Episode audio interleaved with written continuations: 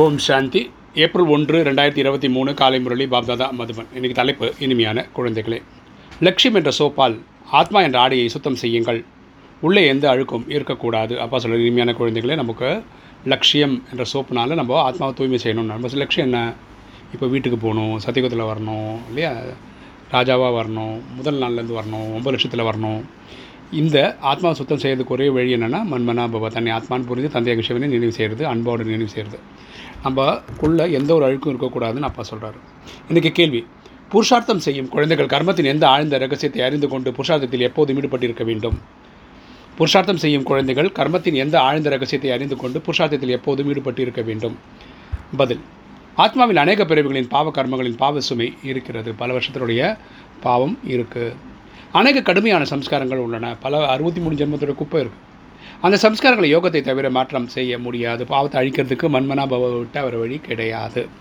ஆத்மா பாவகர்மம் செய்து செய்து முற்றிலும் அழுக்காகி விட்டது ஆத்மா நிறைய பாவம் செய்து இந்த மாதிரி லட்சத்துக்கு வந்துச்சு.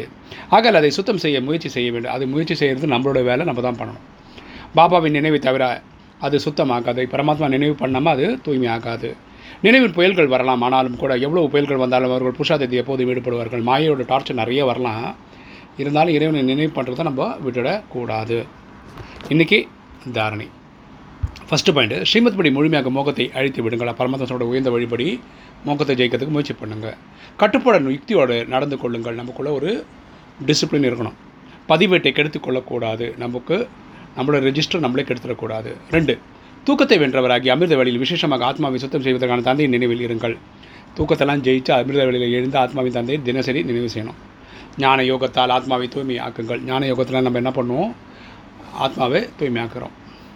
வரதானம். ஒரே சங்கல்பத்தின் நிலையத்திலிருந்து மகா தீர்த்தத்தை பிரத்யட்சம் செய்யக்கூடிய பொறுப்பான ஆத்மா ஆகுக. ஒரே சங்கல்பத்தில் நிலைத்திருந்து மகா தீர்த்தத்தை பிரத்யட்சம் செய்யக்கூடிய பொறுப்பான ஆத்மா ஆகுக. விளக்கம் பார்க்கலாம் இந்த அபு உலகத்திற்கு கலங்கரை விளக்கமாக இருக்கின்றது. இந்த அபுமலை வந்து உலகத்துக்கே ஆன்மீக வழிகாட்டியாக போகுது. இந்த மகா தீர்த்தத்தை பிரத்யக்ஷம் செய்வதற்காக ஒவ்வொரு ஆத்மாவிற்கு இங்கிருந்து புகலிடம் கிடைக்க வேண்டும். ஸோ அந்த இடம் வந்து எல்லாருக்கும் வழிகாட்டல். பாருங்களேன் இப்போ கிறிஸ்தவர்களுக்கு வந்து எப்படி வந்து ஜெருசலேம் இருக்குது இல்லை வேட்டிகன் சிட்டி இருக்குது அப்படிலாம் இருக்குது இல்லையா? இஸ்லாமியர்களுக்கு அவங்களுக்கு மெக்கா மெடினான்னு இருக்கோ உலகத்துக்கே இப்போ என்னென்னா மறு அபுமலை தான். அது மக்களுக்கு புரிய வைக்கணும். அனைவருக்கும் நன்மை ஏற்பட வேண்டும் என்ற ஒரே ஒரு சங்கல்பம் அனைத்து பிராமண குழந்தைகளுக்கும் இருக்க வேண்டும். நம்ம எட்நூறு கோடி ஆத்மாக்களுக்கும் எல்லோரும் எல்லோரும் ஆத்மாபடி நம்ம சகோதரர்கள் இல்லையா? அவங்களுக்கு இந்த சக்தி கொடுக்கணும் அப்படின்ற எண்ணம் நமக்கு இருக்கணும்.